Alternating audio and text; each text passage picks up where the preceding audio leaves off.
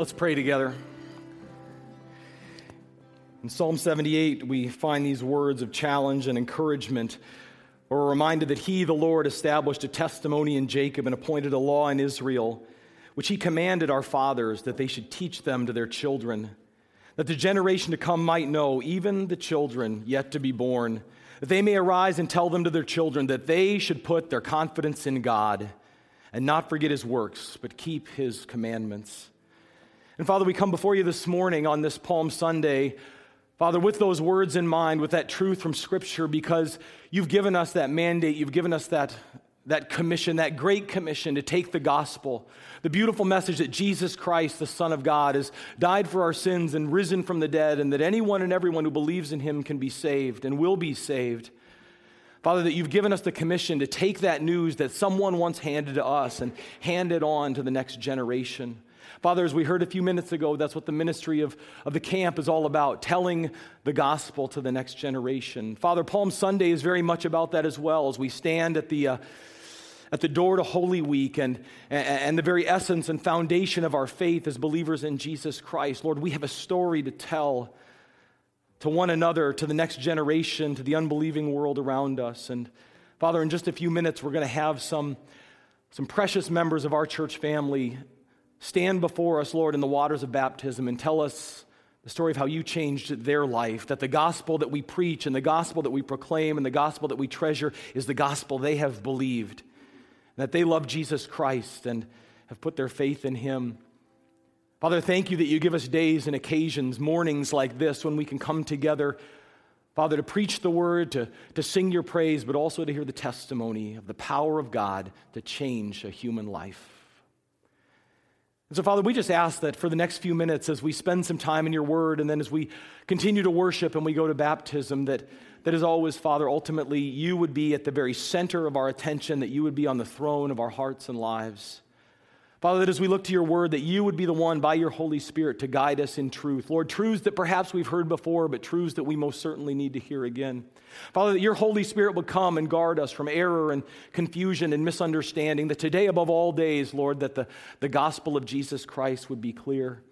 Father, I pray in these next few moments, if, if there's still just anything in our hearts, Lord, that's going to going to keep us, going to hinder us from hearing, Lord, not what I have to say, not even what those who will be baptized have to say, but what you want to say to us through our time here this morning. Lord, that you would bring that to our attention, that you would sweep it away, so that for these next few minutes together, we might truly see Jesus.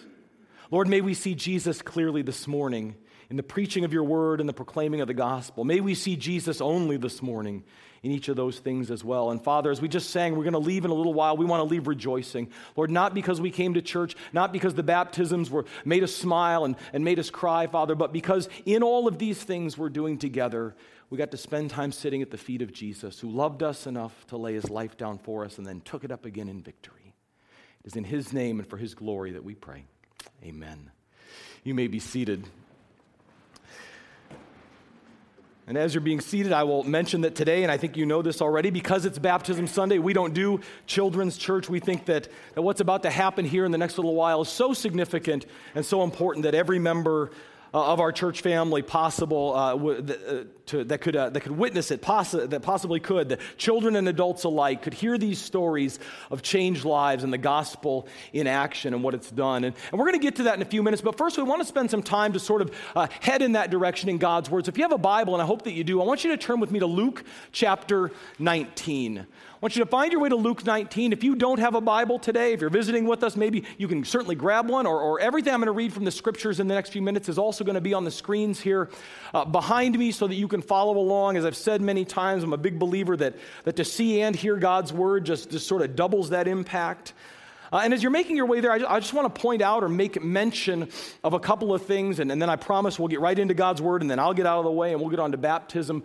Um, but today is the beginning of, of, Holy Week. Today is Palm Sunday. We're going to talk about that in this passage we're going to look at. And as I have shared with you and even challenged you the past couple of Sundays, I want to challenge you once again to join us this week. Uh, sometimes it's a long journey from Sunday, Palm Sunday to Good Friday, and, and life gets busy and we get distracted and we show up on Good Friday or, or maybe even just on Easter Sunday. And we're hoping that by the time the service is over, we will have engaged with the Easter story once again. Well, we We think there's a way to overcome that. And so, all week long, uh, each night this week, except for Wednesday, we're going to be gathering together to pray uh, and, and to worship God. Just an hour each night at 6:30, starting tonight. I know there's a basketball game tonight. Come anyway. You have a DVR, you can record the game. In fact, I know I was looking at just this is just this is free. I thought, you know, we got a good crowd this morning, and I know it's baptism Sunday, but I also know there's a game tipping on at 11, tipping off at 11 o'clock here, right? Because I'm looking out, and some of you didn't know we had a first service until this morning, and I think you're here because of that. It's just a hunch that I have. But I know there's all sorts of things and there's all sorts of reasons we could say, yeah, that sounds nice, but, but once again, not tonight, not this year. I want to, and I'll use the word again, challenge you to join us at least once. I know you probably can't make it every night, but at least once, maybe more times this week, as we gather to pray through uh, the hours that Jesus spent on the cross paying the price for our sin. It'll be an hour of worship, an hour of prayer. Nobody gets put on the spot or embarrassed. Nobody has to stand up and give a long prayer in front of the group, but we seek God together. We did this last year, and I can tell you to a man, a woman, a young person, those who came, they kept coming up to me after Easter Sunday saying, Easter was so different this year. My heart was ready. Your heart can be ready too. And I know that maybe sounds like a bold claim. It may sound like I'm pleading with you. I am. But I think you ought to do it. I think you ought to join us. And here's my last suggestion with that. Come the first night, because if you wait till Thursday and think, hey, this was a really good time, you've missed three of them already. So join us tonight. We'll be Monday, Tuesday, Mo- Sunday, Monday, Tuesday, Thursday. We'll be over in the Commons prayer room seeking the Lord together uh, through this holy week. And I think, I believe with all my heart, it will make uh, a huge impact in your life as we come uh, to Easter. But it is Palm Sunday and we are in God's Word. I asked you to turn to Luke 19. We're going to look at, at it here uh, for just a moment. And I realize, let me just say before I read the text, I realize that most of you here uh, this morning did not come to hear a, a, nice long sermon from God's Word. You came because it is Baptism Sunday. And, and like me, you are anxious to see the faces and to hear the stories of those who, in just a few minutes, are going to obey Jesus' call, his commandment to follow him in the waters of baptism as an expression of their faith in Jesus Christ. But again, today is also Palm Sunday, and that's a significant day uh, in our lives as believers as well. Again, it kicks off Holy Week, where we remember the death and the resurrection of Jesus Christ, which is, in fact, as we know, the cornerstone, the foundation, the essence of our faith. It's what being a believer is all about. This is the week where we were reminded more than ever who we are and how we came to be believers in Jesus Christ. And so, before we get to the baptisms, I want to spend just a few minutes hearing God's word. I want to read the Palm Sunday story, one of the gospel accounts of it, uh, with you, and then just offer you a couple of thoughts that I actually think tie it together with the baptisms and, and what we're about to see in the remainder of our service. And, and I think it'll do so, my prayer is that it'll do so in a meaningful way. So I'm going to start reading in Luke 19, verse 28. Down through verse 40, this is a story that may be familiar to some of you, may be unfamiliar to others, but here's what happened to begin the final week of Jesus' earthly life. We're told, verse 28, that after he, Jesus, had said these things, and right before this, he'd been telling parables and, and teaching his disciples, when he finished that, that moment of teaching, it says, he was going on ahead, Jesus was, going up to Jerusalem. And when he approached Bethphage and Bethany, near the mount that is called Olivet, he sent two of his disciples, saying, Go into the village ahead of you. There, as you enter, you will find a colt. The other gospels tell us it was a donkey, tied on, tied on which no one has yet ever sat. Untie it and bring it here. And if anyone asks you, Why are you untying it? you shall say, The Lord has need of it. So those who were sent went away and found it just as he, Jesus, had told them. And as they were untying the colt, sure enough, its owner said to them, Why are you untying the colt? And they said, The Lord has need of it. The other gospels assure us that they gave permission, that all was well. Jesus was not a horse thief, this was all on the up and up. And it says that after doing so, verse 35, they brought the colt to Jesus. They threw their coats on it and put Jesus on it. And as he was going, they, his followers, were spreading their coats on the road. As soon as he was approaching near the descent of the Mount of Olives, the whole crowd of disciples began to praise God joyfully with a loud voice for all the miracles which they had seen, shouting, Blessed is the King who comes in the name of the Lord, peace in heaven and glory in the highest. Some of the Pharisees in the crowd said to him, Teacher, rebuke your disciples. But Jesus answered, I tell you, if these become silent, even the stones will cry out. You know, 500 years before Jesus arrived on the scene, the Bible tells us, 500 years before Jesus was born, the Jewish, the Old Testament Jewish prophet Zechariah wrote in the book that bears his name, the Old Testament book of Zechariah, in chapter 9, verse 9, Zechariah said this to the people of Israel at the Lord's instruction. He said, Rejoice greatly, O daughter of Zion. Shout in triumph, O daughter of Jerusalem, for behold, your king is coming to you. He is just or righteous and endowed with or bringing with him salvation. He is humble and mounted on a donkey. And, and very shortly thereafter, uh, the Israelites, faithful followers of the Lord in the Old Testament, began to understand that that verse was, in fact, a prophecy about their Messiah, along with many other Old Testament prophecies about him as well. They understood that it was a prophecy about the Messiah, the Savior, who was on his way, and that what they were being told was a day was coming when their promised Messiah would ride into Jerusalem. He would ride in, as it says here, on a donkey. He would arrive, he would arrive to Jerusalem with, with a claim, and, and he would come, their belief, their understanding was to take his throne and to begin to rule over the nation of Israel, the land of Israel, in power and righteousness and glory forever. He was their Savior. He was coming to rescue him. And they began to understand after a while that what Zechariah, Zechariah was saying is this is how he would arrive. And so, really, from that time on, every faithful Israelite began to look forward to that day, to long for that day, to hope that today might be the day when Messiah arrived. And you know, human nature being what it is, and, and, we're the same way, you know it if you think about it, I have to think, I have a hunch that the more that the Old Testament uh, Israelites, those faithful Israelites looking for that day, the more they thought about that day, the more they longed for it, the more they looked forward to it, the more they anticipated it, the more spectacular it became in their minds, right? Doesn't that happen when we're looking forward to something exciting, a, a special day? We have this picture. Here's how it's, think of your wedding day, perhaps. Here's what it's going to be like, and the glory and the majesty, and it's just going to be bigger and better, and, and hopefully, in many, many cases, many times, it, it certainly is. But I have to think that the more the ancient Israelites thought about it, the more spectacular they thought their Messiah's promised arrival was going to be, particularly, listen, since they were living in and under the authority of the Roman Empire. Because nobody threw a victory parade like the Roman Empire. See, what the historians tell us about the Roman Empire is that when a Roman emperor or a Roman general went out to war and won, which they usually did, and, and then returned back to Rome in victory, they threw a parade. And I'm here to tell you the New York Yankees have nothing on what the Romans did when their victorious warriors came home. Because what they tell us is that the, the victorious emperor or the victorious general would, before arriving back in the city of Rome itself, be placed on a chariot made of gold. A golden chariot that was pulled by two massive, powerful horses. You get this image of glory and power and splendor.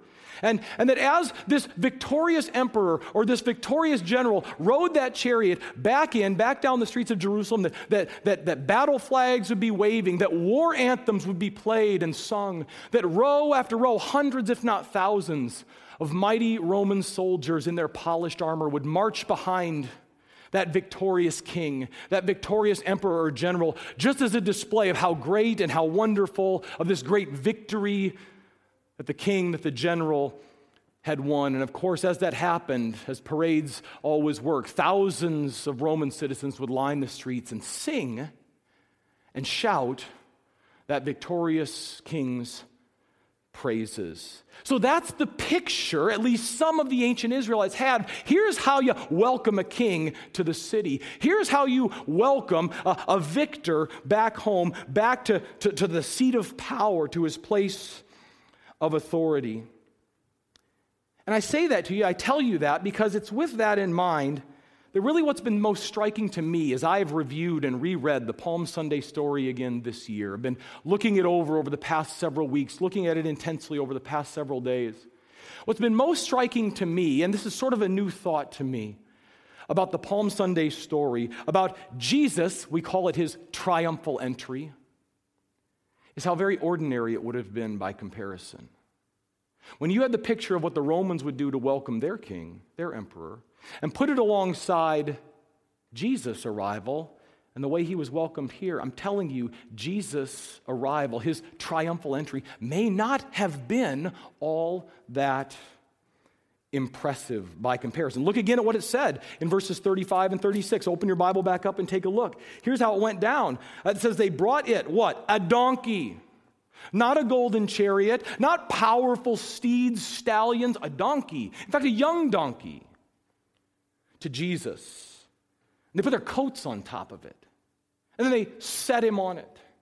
And then it says in verse 36, as, as he was going, and we know the other gospels add uh, to the story, they spread their coats, not battle flags, coats on the street. They didn't wave uh, banners in the air. They waved what? The only thing they could find palm branches. And I'm sure it was a beautiful, listen, I'm not diminishing what Jesus did. I'm just saying, alongside what they knew about, alongside what culturally they understood, there's a big difference. We've got, co- uh, we've got coats and a donkey and tree branches to welcome Jesus in. And what I'm saying to you is my guess is that perhaps this triumphal entry was not at all what most of the Israelites living in that time expected. May not have been what they had made it out in their minds, what it was going to be. In fact, I'm sure that for a lot of them it wasn't, because what they do to him five days later? Nailed him to a cross. Many of them didn't think it was certainly this is not how Messiah would come to us. But here's the beautiful thing, and here's where I'm going with this. Just a couple more minutes, I promise, and then we're done. Some people there that day got it. Some people there that now what we call Palm Sunday understood what was happening. Some people there knew exactly who he was, and they may not have known and understood what he was about to do. Certainly they didn't, even though they'd been telling him, he'd been telling them, but some people got it. Look again at verses 37 and 38. As soon as he was approaching near the descent of the Mount of Olives, the whole crowd of disciples began to praise God joyfully with a loud voice for the miracles which they had seen. And what did they shout? Blessed is the King, we know who he is, who comes in the name of the Lord peace in heaven and glory in the highest. And as I've read and reread those verses these last few days, here's the question I've been pondering in my own mind Who were they? Who were those people, that crowd of disciples. Because in the absence of victorious soldiers, in the absence of vanquished enemies, which is also a Roman parade, whoever they defeated, they drag into town at the rear of the parade. But in the absence of all that glory and majesty of soldiers and defeated enemies and captured prisoners of war, who marched in Jesus' parade? Who marched with Jesus as he came to Jerusalem? Well, again, verse 37 gives us a clue. As he was approaching near the descent of the Mount of Olives, the whole crowd of disciples began to praise God. And I don't think I'm stretching it too far. I don't think I'm imagining too much to say that, that what that probably means, however few or many people there were, is that in the crowd marching with Jesus that day were at least 12 former fishermen and reformed tax collectors who, over the past three years, had become his most trusted associates and his closest friends. That in that crowd that day marching with Jesus were sisters Mary and Martha from the village of Bethany. It says, look again at, at the beginning of our reading, it says he passed through Bethany on his way to Jerusalem. He'd just been there a couple days before. You know what he did a couple of days before? A couple of days before, he raised a brother from the dead, Lazarus. I think they were probably hanging with Jesus and following him into town. I think Lazarus himself would have been there alive and kicking, restored to health, probably wishing he was still in heaven, but at the same time, glad to be there just the same. Mary, Martha, Lazarus. I think Zacchaeus would have been there. You remember Zacchaeus, the wee little man who climbed the sycamore tree because he wanted to meet Jesus? You know when that happened? First half of Luke 19. It had just happened. I bet he was there too, singing Jesus' praise, shouting about the great things that he had done. I can only think again that maybe perhaps as well his mother Mary, she went everywhere he went. Her friend Mary Magdalene, they, were, they, they hung on Jesus every word. I bet they were in the crowd that day, welcoming him into Jerusalem, singing his praise. And probably in the rest of that mix, who else would have been there? I'm guessing some sort of wild, colorful assortment of blind beggars who'd gotten their sight back, of deaf men who'd received back their hearing, of lame men who the Bible says began to walk and leap and praise God. I think there was a forgiven adulteress I think there was a woman from the well. I think there was another woman, perhaps, who Jesus had raised her son back, back from the dead, given him back life, restored her son to him, along with many, many others whose names the scriptures don't record, but they're known in heaven. And they were there to welcome Jesus to Jerusalem. And despite all their differences, everyone there that day had one thing in common. You know what it was? What they all had in common is that they were people whose lives had been changed by Jesus Christ, by a personal encounter with Jesus Christ.